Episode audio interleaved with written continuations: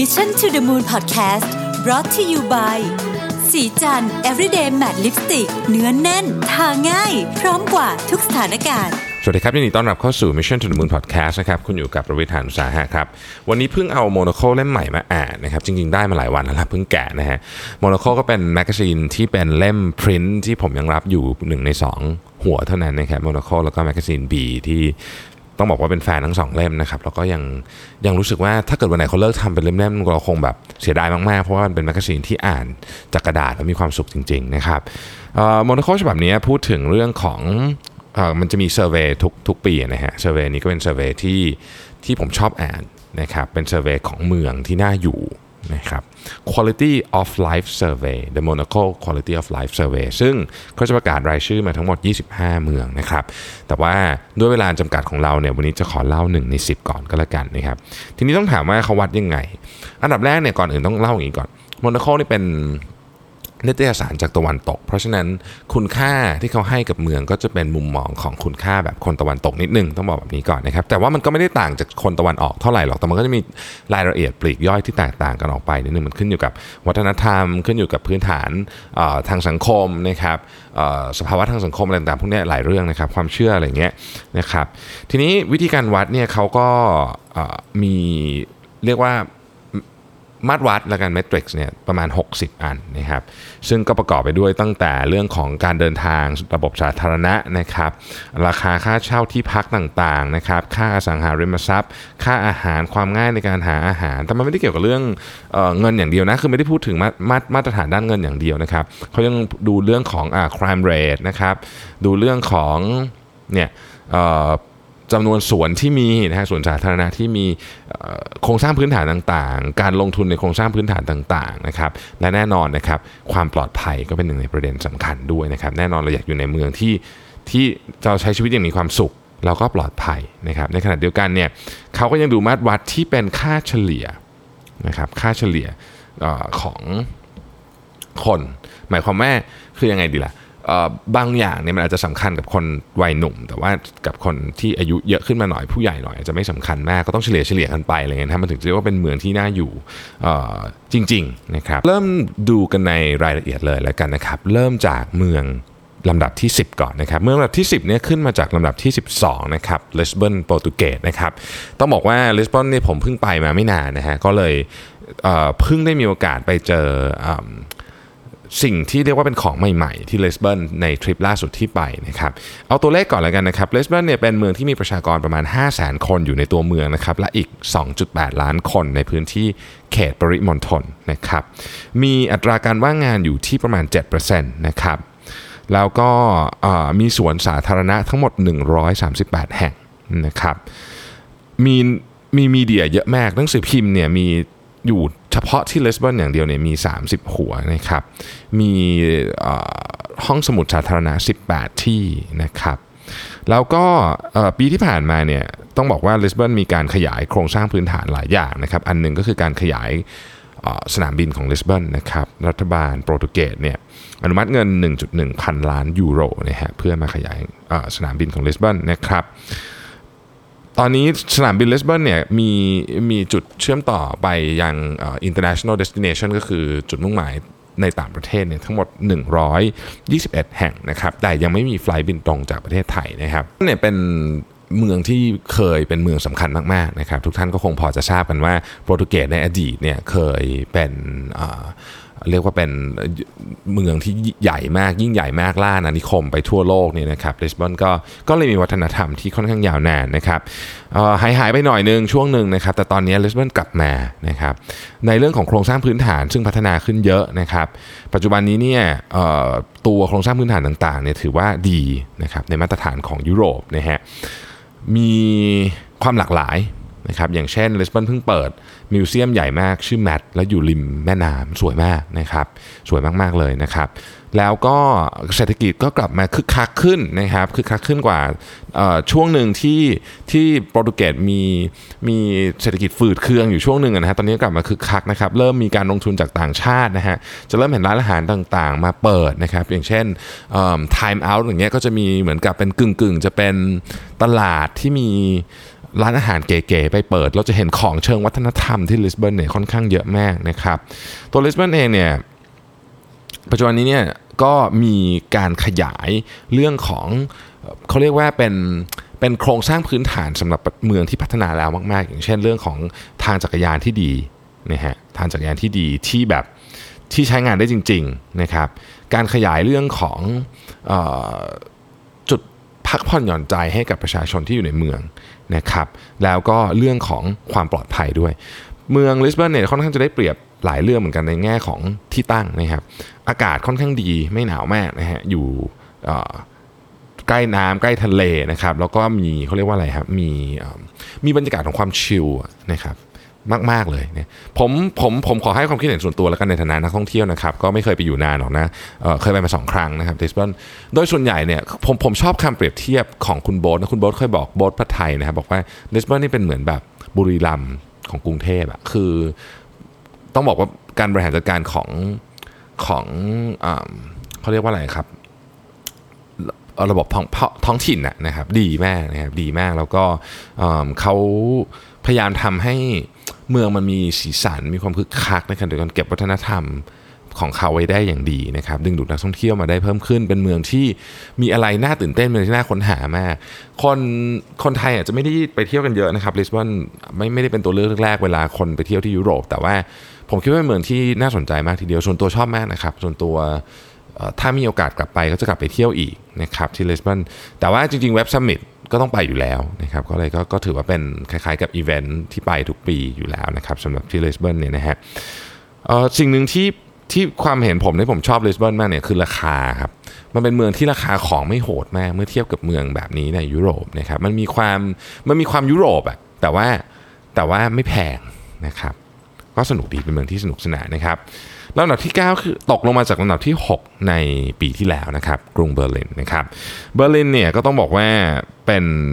เมืองที่มีขนาดค่อนข้างใหญ่นะครับมีประชากร สามจุดเจ็ด ล้านคนนะครับมีประชากรในเมืองนะครับ สามจุดเจ็ด ล้านคนและหกล้านคนถ้านับปริมณฑลเข้าด้วยกันด้วยนะครับปีที่ผ่านมามีอัตราการฆาตกรรมอยู่ที่เก้าสิบสี่รายนะครับอัตราการว่างงานที่ เจ็ดจุดหกเปอร์เซ็นต์ นะครับค่าเดินทางโดยเฉลี่ยเนี่ยสูงกว่าลิสบอนประมาณเท่าตัวนะฮะคืออยู่ที่แปดสิบเอ็ดยูโรนะครับ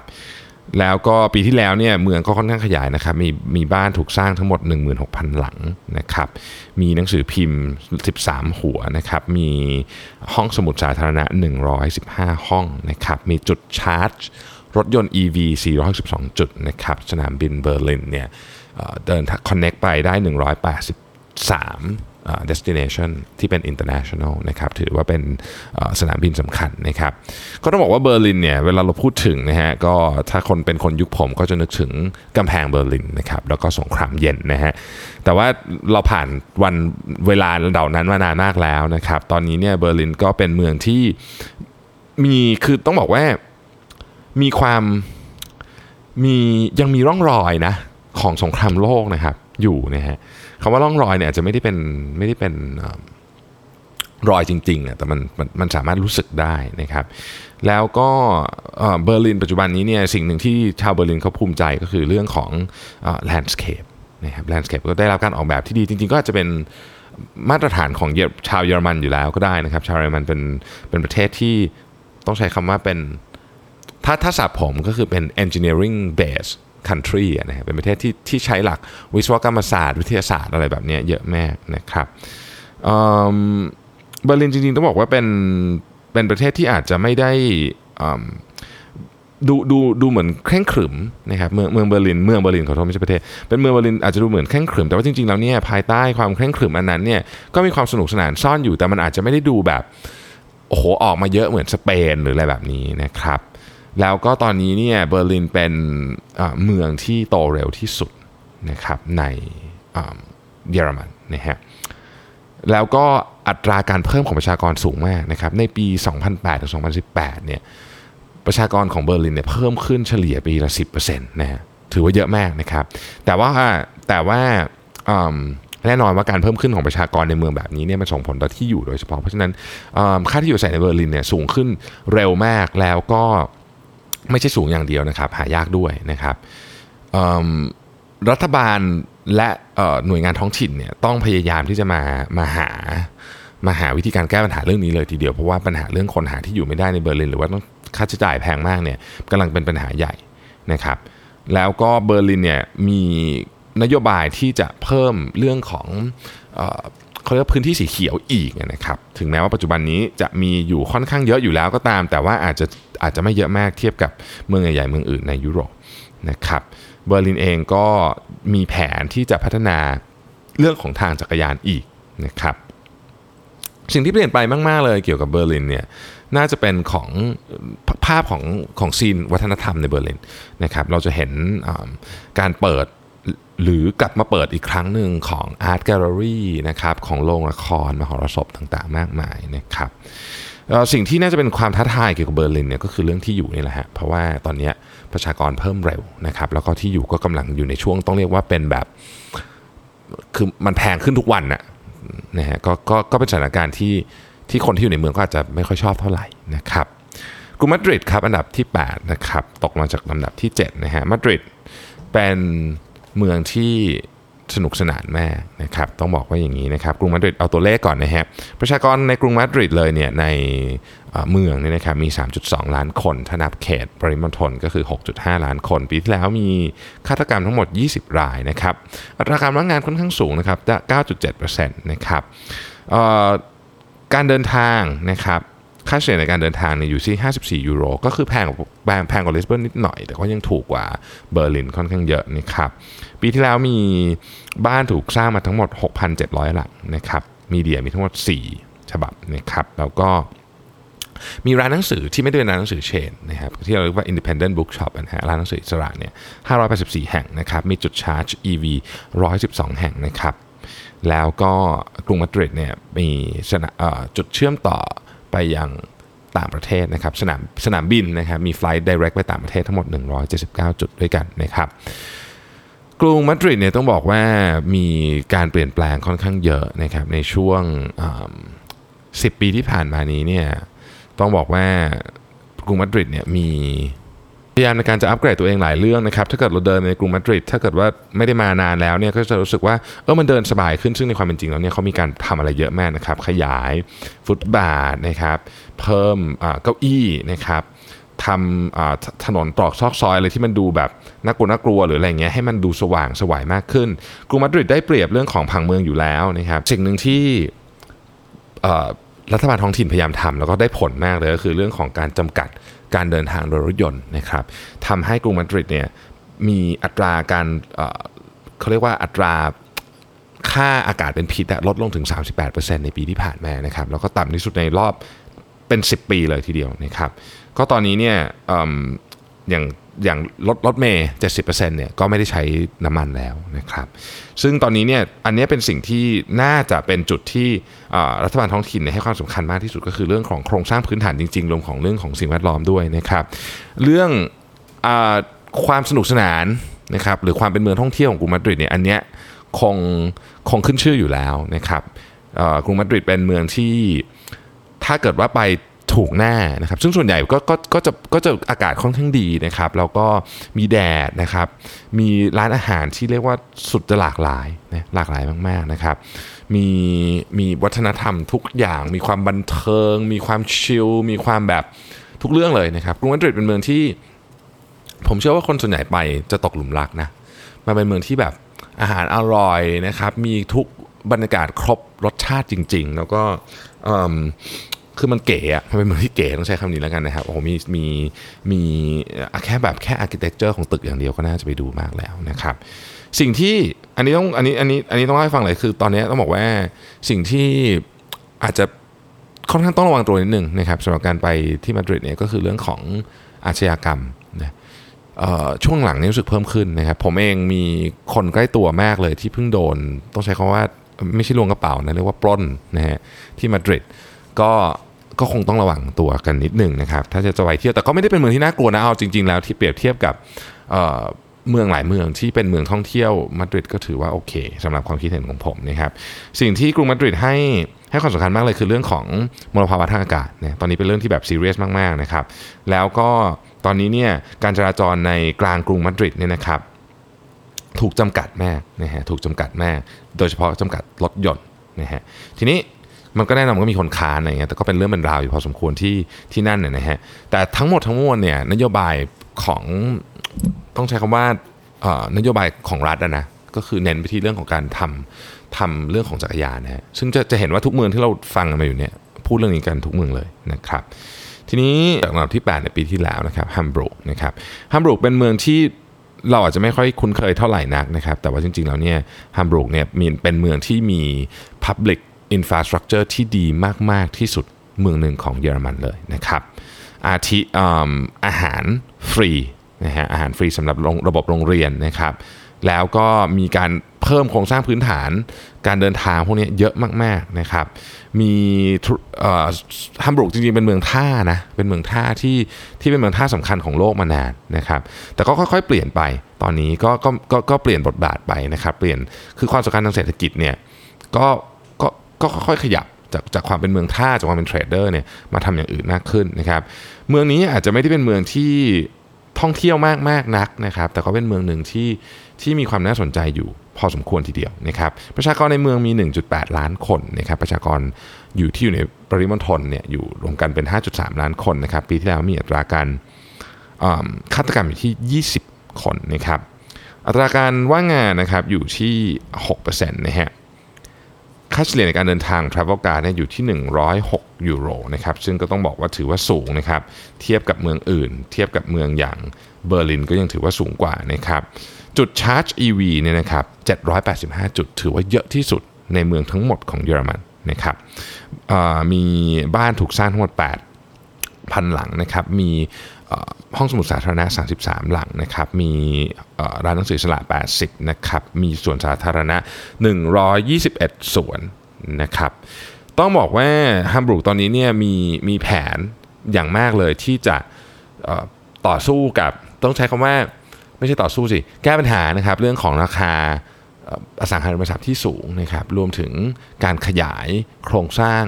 ของการปั่นจักรยานด้วยนะครับของการใช้จักรยานในเมืองนะฮะสิ่งที่ไม่ค่อยดีเท่าไหร่เกี่ยวกับฮัมบูร์กซึ่งซึ่งในโมโนโคเขียนไว้ก็คือการเชื่อมต่อระหว่างเมืองที่อยู่รอบๆตัวเมืองนะครับแล้วก็บางทีเนี่ยมันก็มีปัญหาเรื่องของการจราจรเหมือนกันในในเขตรอบเมืองนะครับลำดับที่หกครับขึ้นจากลำดับที่สิบนะครับเฮลซิงกินะครับเฮลซิงกินี่ผมเพิ่งไปมาเหมือนกันเมื่อปีที่แล้วนะฮะเฮลซิงกิเป็นเมืองที่ค่อนข้างเล็กมีประชากร หกแสนสี่หมื่น คนนะครับและถ้ารวมปริมณฑลด้วย หนึ่งจุดห้า ล้านคนนะครับมีอัตราการฆาตกรรม เก้าเค เก้า คนปีที่แล้วนะครับอัตราการว่างงานที่ เจ็ดจุดเก้าเปอร์เซ็นต์ ค่าเดินทางอยู่ที่ห้าสิบเก้ายูโรต่อเดือนนะครับมีบ้านสร้างอยู่ทั้งหมด สี่พันห้าร้อย หลังนะครับมีห้องสมุดสาธารณะสามสิบเก้าแห่งนะฮะแล้วก็มีจุดเชื่อมต่อจากสนามบิน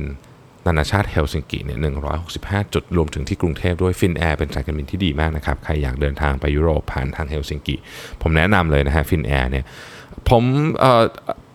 จริงๆเฮลซิงกิต้องบอกว่าเป็นเมืองที่เจริญเติบโตในแง่ของวัฒนธรรมสูงมากในช่วงหลายปีที่ผ่านมามีคนพูดถึงเรื่องนี้เยอะถ้าใครติดตามวงการอาหารก็จะพอรู้นะครับว่าเฮลซิงกิเนี่ยมีเชฟชื่อดังหลายคนเนี่ยไปเปิดร้านอยู่นะครับแล้วก็เริ่มเก็บมิชลินสตาร์แบบดุเดือดนะต้องใช้คำนี้นะครับค่อนข้างเยอะนะครับปีที่แล้วปีเดียวนี่มีร้านอาหาร Fine Dining เนี่ยเปิดถึงหนึ่งร้อยล้านเลยทีเดียวซึ่งถือว่าเยอะมากนะครับสำหรับเมืองที่มีคนอยู่ทั้งหมด หกแสน กว่าคนเฮลซิงกิเริ่มเป็นจุดที่ได้รับความสนใจจากประเทศแถบยุโรปในการเดินทางเป็นคือเป็นเป็นอีกจุดหนึ่งที่มีคนเดินทางไปเพื่อเพื่อเชื่อมต่อกับเมืองอื่นเยอะขึ้นนะครับอันนี้อันนี้ดูจากการเพิ่มขึ้นของไฟล์เที่ยวบินที่สนามบินแห่งชาติของของฟินแลนด์ของเฮลซิงกินะครับแล้วก็เฮลซิงกิเนี่ยเป็นเมืองที่ล่าสุดเนี่ยมีอัตราการเจริญเติบโตของนักท่องเที่ยวสูงที่สุดเมืองหนึ่งของยุโรปเลยนะฮะคนที่ชอบมาเที่ยวคือคนญี่ปุ่นฮะนะครับคนคนญี่ปุ่นชอบมาเที่ยวที่เฮลซิงกินะครับโครงสร้างพื้นฐานของเฮลซิงกิเนี่ยโครงสร้างพื้นฐานของเฮลซิงกิเนี่ยถือว่าดีมากนะครับเข้าขั้นยอดเยี่ยมเลยนะฮะไม่ว่าจะเป็นตัวไบค์เลนนะครับส่วนสาธารณะนะครับการดูแลท้องถนนต่างๆเนี่ยถือว่าเข้าขั้นดีมากนะครับแล้วก็ต้องบอกว่าตอนนี้เนี่ยรัฐบาลเองเนี่ยให้ความสำคัญกับเรื่องของการโปรโมทการท่องเที่ยวมากๆนะครับโดยเฉพาะการท่องเที่ยวเชิงธรรมชาตินะครับเพราะว่าตัวเมืองเฮลซิงกิเองไม่ได้มีไม่ได้มีแสงสีอะไรขนาดนั้นผมผมไปเนี่ย ตอนผมไปผมเล่าให้ฟังนะผมเจอแอร์โฮสเตสท่านหนึ่งนะครับคือตอนนั้นนะผมก็บอกว่าเขาก็แอร์ท่านนี้ก็ถามผมว่าจะมาอยู่กี่คืนนะครับผมบอกอยู่สี่คืนนะเขาถามว่าทำอะไรสี่คืนคือมันก็เงียบจริงๆนะครับตอนกลางคืนก็ก็เป็นเหมือนที่ค่อนข้างเงียบไม่รถติดคือคือรถสิบคันเงี้ยอาจจะเรียกว่ารถติดแล้วที่นั่นแต่ว่าแต่ว่าก็เป็นเมืองที่ดีเป็นเมืองที่น่ารักนะครับเป็นเมืองที่มี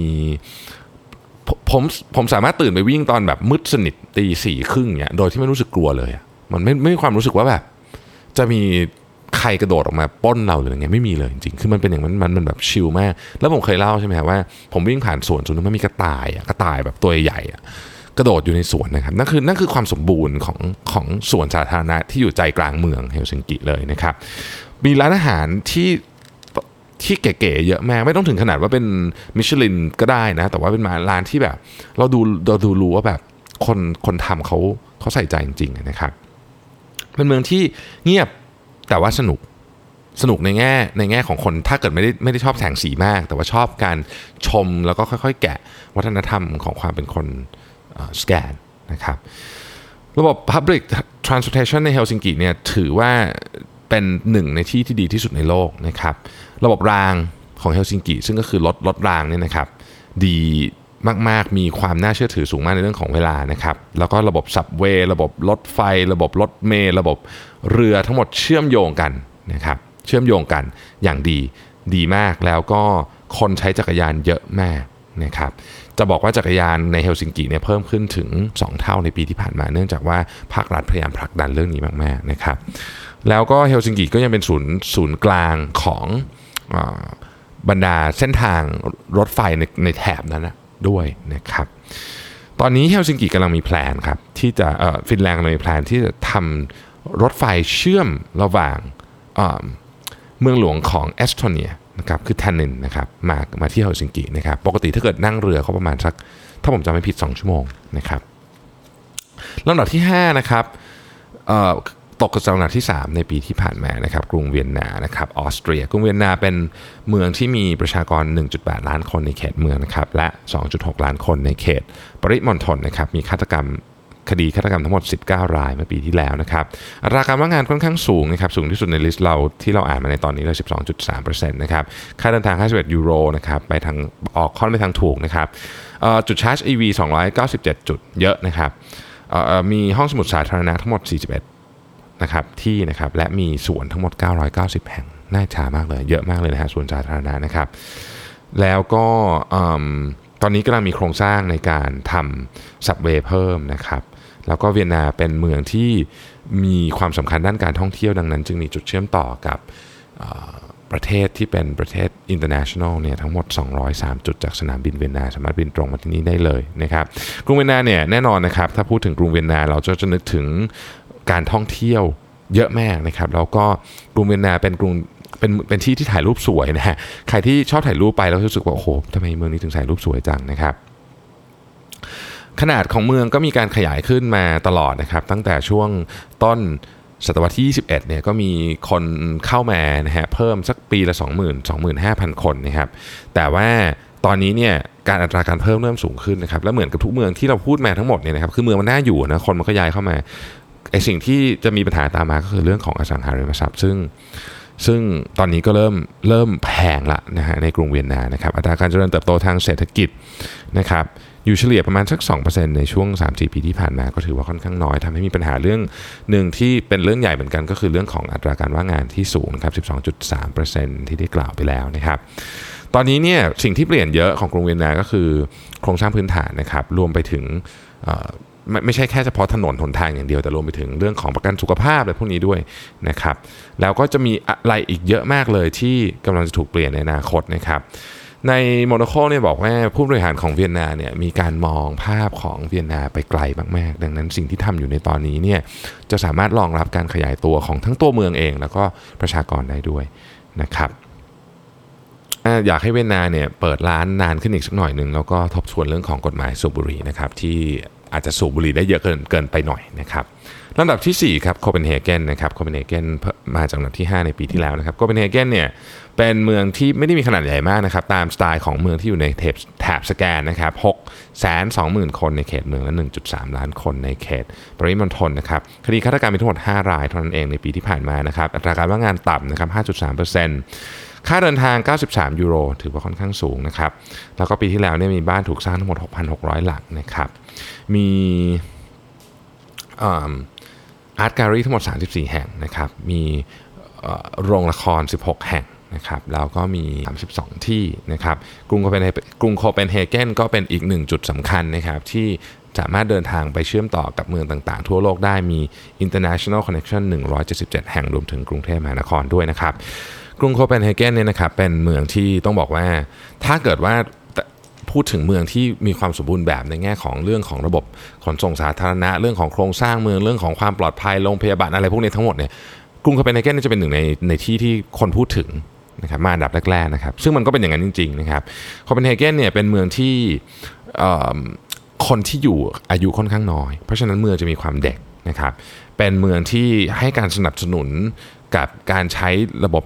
ขนส่งสาธารณะโดยเฉพาะจักรยานอย่างมากนะครับแล้วก็รถไฟใต้ดินของเขาเนี่ยโอ้โหดีมากๆผมเคยไปใช้ชีวิตอยู่ที่ที่โคเปนเฮเกนไม่ได้ไปเที่ยวนะฮะไปไปอยู่สักประมาณเดือนหนึ่งนะครับรู้สึกได้เลยว่าเมืองเนี้ยเงียบก็จริงนะแต่ว่าทุกอย่างนี่คือแบบดีมากรถฟงรถไฟอะไรคือแบบเป๊ะสุดๆคือทุกอย่างเนี่ยเป็นระบบเป็นระเบียบมากๆนะครับแล้วก็การเดินทางในเมืองนะฮะมีต้องใช้คำว่าเอ่อมีมีการวางแผนที่ดีมากนะครับมีการวางแผนที่ดีมากแล้วก็ทุกอย่างเนี่ยมันเชื่อมต่อกันโดยคิดมาหมดแล้วว่าจะสเกลยังไงถ้าตรงนี้เพิ่มจะทำยังไงถ้าตรงนี้พังไปจะทำยังไงนะครับโคเปนเฮเกนก็ยังเป็นเป็นเมืองที่มีสีสันทางวัฒนธรรมด้วยโดยเฉพาะเรื่องของเอ่อตระกูลพวกที่เกี่ยวข้องกับของกินนะนะครับอาหารคาเฟ่นะครับดีไซน์สโตร์นะครับดีไซน์ร้านอาหารนะครับร้านอาหารที่ดีที่สุดในโลกก็เคยอยู่ที่โคเปนเฮเกนนะครับอะไรอย่างเงี้ยเป็นต้นนะครับตอนนี้เนี่ยสิ่งที่เปลี่ยนแปลงไปของโคเปนเฮเกนก็คือนโยบายที่เข้มงวดขึ้นอีกสำหรับเกี่ยวกับการพยายามจำกัดการปล่อยก๊าซไอเสียของรถยนต์นั่นก็หมายความว่าการใช้รถยนต์ในโคเปนเฮเกนเนี่ยก็ก็จะเริ่มมีมีข้อจำกัดมากขึ้นจากที่เดิมที่มีข้อจำกัดค่อนข้างเยอะอยู่แล้วนะครับแต่ว่าเนื่องจากว่า population ค่อนข้างเด็กนะครับ population ค่อนข้างเด็กเนี่ยเมืองมันก็เมืองมันก็ขยายอะเนาะเพราะฉะนั้นเมืองขยายแล้วก็พอบวกกับบวกกับคนที่อยู่ค่อนข้างเด็กเนี่ยมันก็ทำให้ค่าเท่าที่มันแพงมากนะครับก็เป็นปัญหาร่วมๆกันของของเมืองที่อยู่ในลิสต์นี้เกือบทุกอันนะครับลำดับที่สามนะครับตกมาจากลำดับที่หนึ่งคือมิวนิกนะครับมิวนิกเป็นเมืองขนาดใหญ่มีประชากร หนึ่งจุดห้า ล้านคนในเมือง สองจุดเก้า ล้านคนในเขตปริมณฑลนะครับมีคดีฆาตกรรมยี่สิบหกเคสนะครับอัตราการว่างงานต่ำมาก สามจุดสี่เปอร์เซ็นต์ นะครับค่าเดินทางแปดสิบยูโรพอๆกับเบอร์ลินนะครับมีบ้านที่ถูกสร้าง แปดพันสองร้อย หลังนะครับมีห้องสมุดถึงหนึ่งร้อยเจ็ดห้องนะครับมีที่ชาร์จ อี วี สามร้อยเจ็ดสิบห้าจุดนะครับมิวนิกเป็นเมืองที่มีความสำคัญทางเศรษฐกิจมากดังนั้นจึงมีจุดเชื่อมต่อจากสนามบินไป International ทั้งหมดสองร้อยหกสิบสี่จุดด้วยกันนะครับมิวนิกเนี่ยต้องบอกว่ามีมีสนามบินที่เจ๋งมากใครเคยไปสนามบินมิวนิกคงค่อนข้างเห็นทั่วว่าสนามบินมิวนิกเนี่ยเจ๋งมากแต่ตอนนี้สนามบินกำลังจะมีการขยายอีกนะครับเพราะว่ามีไฟล์เข้ามาเพิ่มขึ้นนะครับมิวนิกเป็นเมืองที่ที่มีความเป็นเมืองใหญ่นะครับถ้าดูถึงโทนของเมืองแล้วเนี่ยก็จะมีความเคร่งขรึมนะใช้คำนี้ได้ไหมนะเออนั่นแหละเคร่งเคร่งขรึมนะครับเคร่งขรึมนะฮะเป็นเมืองที่มีอสังหาริมทรัพย์ค่อนข้างแพงนะครับแล้วก็มีมีมีโครงสร้างพื้นฐานที่ดีแต่ถ้าเทียบกับเมืองที่อยู่ในลิสต์ของเรานี้อาจจะยังดีสู้ไม่ได้ในหลายเรื่องนะครับในหลายเรื่องคนเยอรมันเองก็อย่างที่บอกนะครับค่อนข้างเป๊ะนะครับแล้วก็มิวนิกก็ไม่ต่างกันนะฮะเรื่องของการเจริญเติบโตของเมืองนะครับอาจจะไม่ไม่ได้ไม่ได้ดุเดือดเท่าเบอร์ลินแต่ก็มีการขยายตัวของเมืองพอสมควรนะครับลำดับที่สองครับเอ่ออยู่ที่สองนะฮะปีที่แล้วก็อยู่ที่สองนะครับคือกรุงโตเกียวนะครับโตเกียวเป็นเป็นต้องใช้คำว่าเป็นเมกาซิตี้นะครับมีประชากรทั้งหมดประมาณสิบล้านคนในตัวเมืองและสิบสี่ล้านคนถ้าเรานับในเขตปริมณฑลนะครับมีคดีฆาตกรรมทั้งหมดเจ็ดสิบสี่คดีนะครับ อัตราการว่างงานต่ำที่สุดในลิสต์ของเรานะครับอยู่ที่ สองจุดหกเปอร์เซ็นต์ นะฮะค่าเดินทางคิดเป็นยูโรแล้วเนี่ยหนึ่งร้อยสี่สิบยูโรนะครับแพงที่สุดในลิสต์ของเราเช่นกันนะครับแล้วก็เป็นเมืองที่มีอาร์ตแกลเลอรี่เยอะมากห้าร้อยเจ็ดสิบห้าแห่งนะครับมีพิพิธภัณฑ์สองร้อยหกสิบแห่งนะครับมีห้องสมุดสาธารณะสองร้อยยี่สิบเจ็ดแห่งนะครับมีบ้านถูกสร้างนะครับ หนึ่งแสนห้าหมื่น ยูนิตปีที่แล้วโตเกียวกำลังขยายนะครับแล้วก็มีจุดชาร์จ อี วี ทั้งหมดสองร้อยเจ็ดสิบสี่จุดนะครับเมืองแบบนี้เนี่ยมันจะมีอินดิเคเตอร์หนึ่งที่ถูกวัดแล้วก็จะถูกยกขึ้นมาด้วยนะครับก็คือ response time ของรถพยาบาลครับเจ็ดนาทีในกรุงโตเกียวที่ใหญ่มากแล้วก็รถติดด้วยนะครับกรุงโตเกียวนะครับมีคอนเนคชั่นไปต่างประเทศทั้งหมดหนึ่งร้อยสิบแปดจากนาริตะแล้วก็สามสิบเอ็ดจากฮาเนดะนะครับแน่นอนว่าเป็นหนึ่งในที่ที่ไฟล์จากประเทศไทยบินไปเยอะที่สุดนะครับกรุงโตเกียวเนี่ยตอนนี้นะฮะณขณะนี้เลยเนี่ยก็เตรียมการสำหรับงานใหญ่มากในปีหน้าก็คือโอลิมปิกนะครับสองพันยี่สิบก็มีการทำอินฟราสตรัคเจอร์อะไรกันเยอะแยะเต็มไปหมดเลยนะครับเรื่องเล็กๆเราอาจจะเราอาจจะไม่ได้สังเกตนะครับตอนนี้เนี่ยเสาที่อยู่บนถนนต่างๆเนี่ยนะครับถูกเอาลงนะฮะถูกเอาลงนะครับแล้วก็ทำให้มีพื้นที่ในการเดินมากขึ้นนะครับพื้นที่ซีเนอรี่ต่างๆในกรุงโตเกียวเนี่ยตามตรอกซอกซอยคือโตเกียวก็จะมีแบบพื้นที่ที่เราอาจจะไม่ได้ไปเดินไปไปเห็นหมดเราจะเห็นเฉพาะย่านที่เป็นย่านท่องเที่ยวเนี่ยเยอะมากนะครับที่ถูกปรับนะฮะถูกปรับทัศนียภาพเพื่อเตรียมรองรับกับโอลิมปิกสองพันยี่สิบนะครับกรุงโตเกียวเป็นที่ที่เรื่องอาหารเรื่องอะไรพวกนี้เนี่ยขึ้นชื่ออยู่แล้วนะครับแต่สิ่งหนึ่งที่มันเกิด